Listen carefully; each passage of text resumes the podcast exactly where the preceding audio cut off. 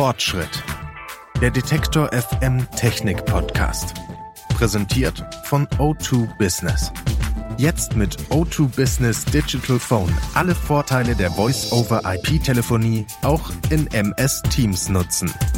Exklusiv für Geschäftskunden auf o2business.de. Hallo zusammen, mein Name ist Anja Bolle. Schön, dass ihr wieder zuhört. Heute geht's darum, wie Computer und Computerprogramme Sprache lernen und wie gut sie mit der Sprache bereits umgehen können. Na, wie fandet ihr die Stimme? Dass ich das nicht selbst gesagt habe, habt ihr wahrscheinlich sofort gehört. Das war die Sprachausgabe von meinem Computer. Aber wie sieht's denn hiermit aus? Computer können immer besser mit unserer Sprache arbeiten. Die Stimmen klingen immer menschlicher und sie können sogar ganze Texte selbst verfassen. Das klang schon besser, oder? So gut können kostenpflichtige Programme mittlerweile sein. Die Grundlage dafür, dass Computer unsere Sprache sprechen, sage ich jetzt mal, sind Sprachmodelle, wie zum Beispiel GPT-3 von der Firma OpenAI.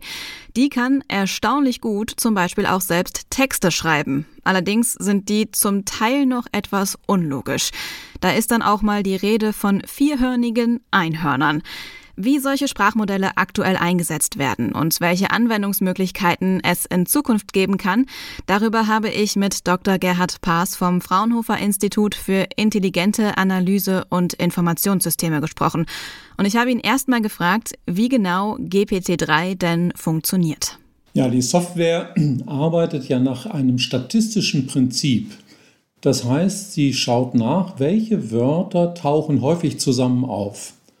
Ja, und wenn diese Wörter häufig zusammen auftauchen, dann werden sie auch in der Sprache, die erzeugt wird, verwendet. Und da wird keine sachliche, inhaltliche Prüfung gemacht. Es wird halt nur geschaut, wo ist in den Trainingstexten etwas Ähnliches quasi ähm, formuliert worden und diese Formulierungen werden äh, quasi reproduziert. Das heißt, es gibt da keinen, der nachprüft, wie exakt und wie richtig das Ganze inhaltlich ist.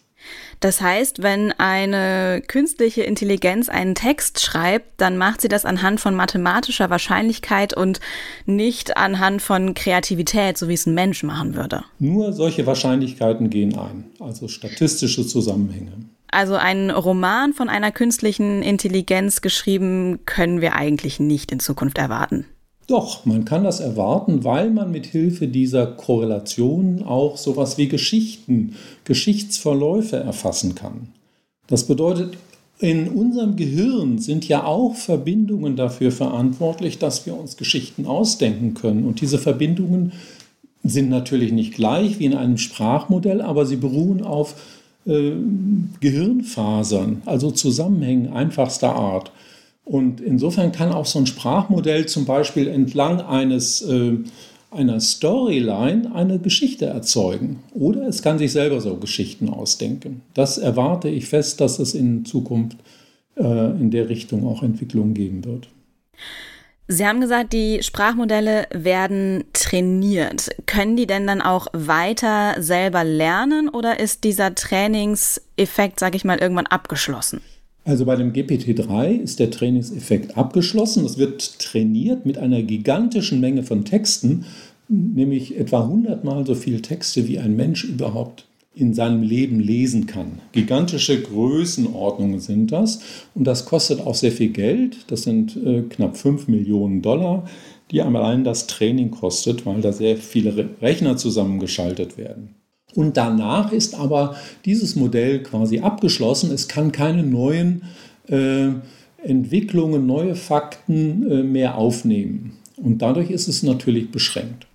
Kann man denn, ich sag mal, neue Fakten im Nachhinein noch hinzufügen? Man kann äh, äh weitere äh, Websuchen durchsuchen, äh, durchführen. Diese Websuche würde zum Beispiel dann ähm, hernehmen, was das Modell als nächsten äh, Textteil erzeugen will, holt sich aus dem Internet oder aus einer Datenbank neue Fakten dazu und äh, webt dann diese Fakten zusammen mit dem vorher Erlernten zusammen und erzeugt daraus äh, einen Text, sodass natürlich dann Korrekturen auftauchen können, die zum Beispiel dann vermeiden, dass dieses dreihörnige oder vierhörnige Einhorn formuliert wird. Eine kurze Unterbrechung für eine Botschaft von unserem Werbepartner. Virtuelle Zusammenarbeit auch für den Mittelstand? Auto Business macht's möglich. Momentan ist flexible Kommunikation wichtiger als je zuvor, egal ob firmenintern oder extern. Auto Business bietet mit der Kombination aus Auto Business Digital Phone, Microsoft Office 365 und MS Teams jetzt eine effiziente Komplettlösung für Unternehmen. Mit diesem Kombiangebot sind alle Mitarbeiterinnen und Mitarbeiter weltweit über ihre gewohnte Telefonnummer innerhalb von MS Teams erreichbar, können problemlos mobil arbeiten und erleben digitale Business-Kommunikation der nächsten Generation. Alle Vorteile der Voice-over-IP-Telefonie könnt ihr künftig ganz bequem auch in MS Teams nutzen. Weitere Infos und passgenaue Angebote für euer Unternehmen findet ihr auf autobusiness.de.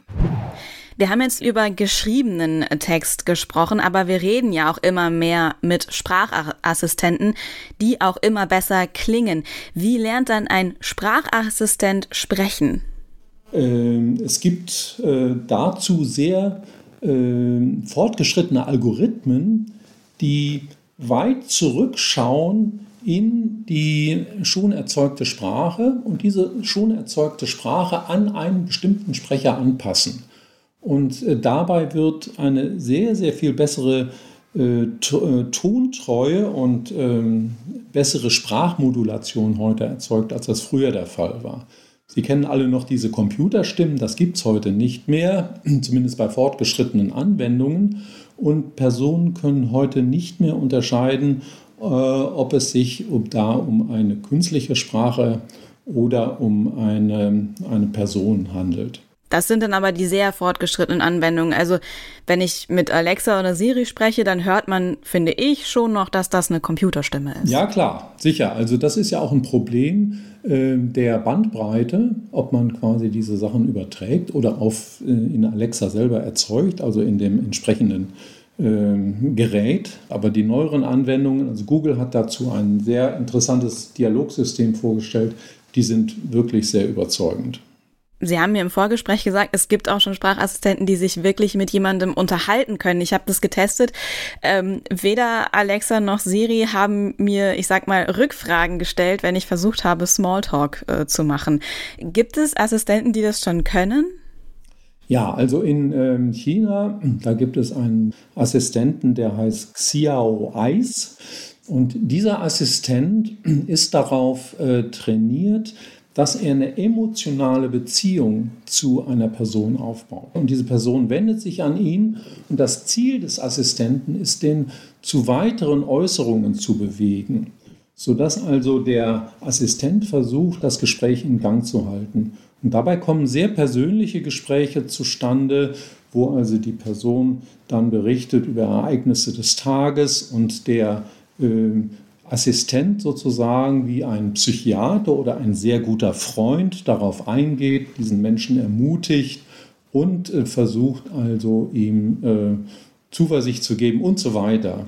Und da gibt es eben Leute, die eben schon stundenlang sich mit solchen äh, Chatbots unterhalten haben. In Europa ist das äh, Umfeld we wesentlich kritischer und da sind diese Assistenten eben noch nicht so im Einsatz. Sehen Sie denn eine weitreichende Einsatzmöglichkeit äh, für Sprachassistenten oder auch äh, Textassistenten, sage ich mal, die dann wirklich die Arbeit von Menschen auch übernehmen, sei es in Kreativbranchen oder auch als ähm, ja, Psychiater schon? Oder glauben Sie, dass das immer noch eine menschliche Aufgabe bleiben wird?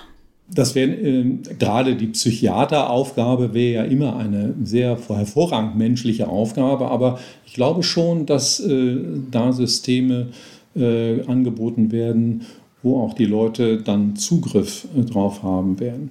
Was eine sehr weite Anwendung ist, ist natürlich, dass man sich Texte erzeugt, indem man einige Stichworte hergibt.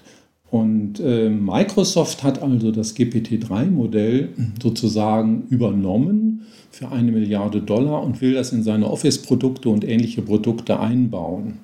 Ja, da ist also doch schon eine sehr starke na, Kommerzialisierung zu erwarten. Und dieses Modell kann natürlich auch fehlerfreie Texte erzeugen, die eine bestimmte Thematik dann beschreiben.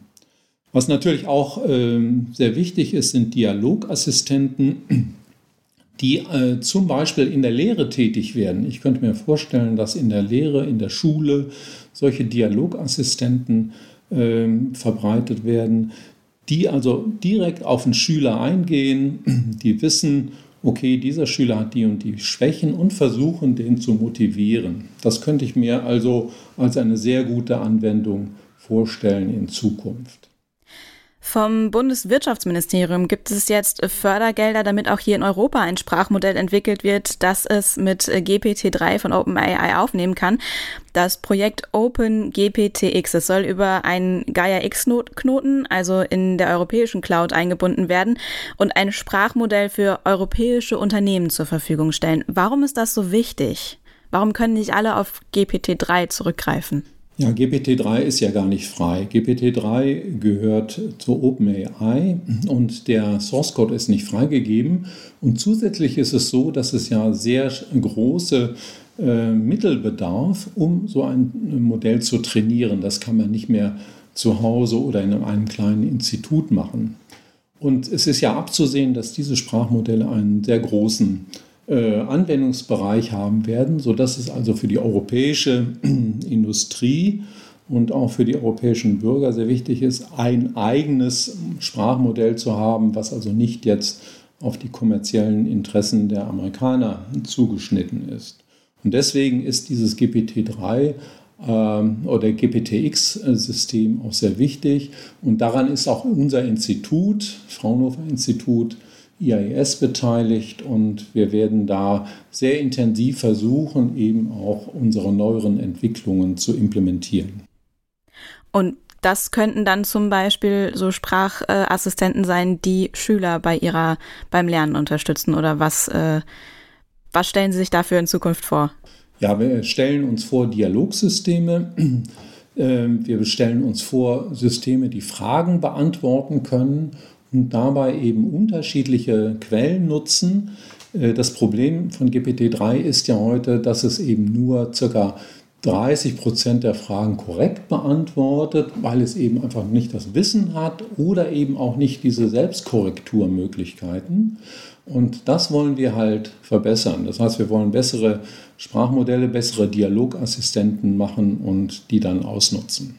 Und äh, das soll eben dann auch äh, verfügbar sein, sodass also dann auch äh, ja, gewisse Regeln eingehalten werden können, dass also keine, keine sogenannten Biases da auftauchen. Das Problem bei solchen Sprachmodellen ist ja, dass die sehr, sehr umfangreiche Daten haben, wo also dann zum Beispiel die Problematik Männer, Frauen äh, gar nicht so richtig berücksichtigt wird dass also da zum Beispiel auch Vorurteile reproduziert werden. Und das wollen wir eben auch kontrollieren können, sodass sowas nicht auftritt. Texte schreiben oder auch Gespräche führen können in Zukunft nicht mehr nur Menschen, sondern auch Computerprogramme werden darin immer besser und es wird daran geforscht, dass sie wirklich so gut werden wie wir. Das sagt Gerhard Paas vom Fraunhofer Institut für intelligente Analyse und Informationssysteme. Aber bis es soweit ist, könnt ihr euch sicher sein, dass unsere Podcasts noch von Menschen gemacht sind. Fortschritt getestet. Bleiben wir beim Thema künstliche Intelligenz und Sprachmodelle. Das Spiel AI Dungeon ist ein sogenanntes Text-Adventure-Game. Normalerweise greifen die auf vorgefertigte Bausteine zurück, je nachdem, was ihr da so eingebt. Bei AI Dungeon leitet aber eine künstliche Intelligenz das Spiel und reagiert auf eure Eingaben. Zumindest solange sie auf Englisch sind, denn mehrere Sprachen versteht die KI nicht.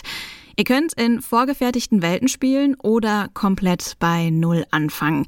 Ich fand AI Dungeon relativ selbsterklärend. Ihr könnt das Spiel auch kurz antesten in einem Tutorial. Dafür müsst ihr auch noch kein Konto erstellen. Wenn euch das Spiel dann gefällt, könnt ihr es kostenlos online spielen und damit vielleicht ja auch die Zeit bis zur nächsten Folge Fortschritt überbrücken.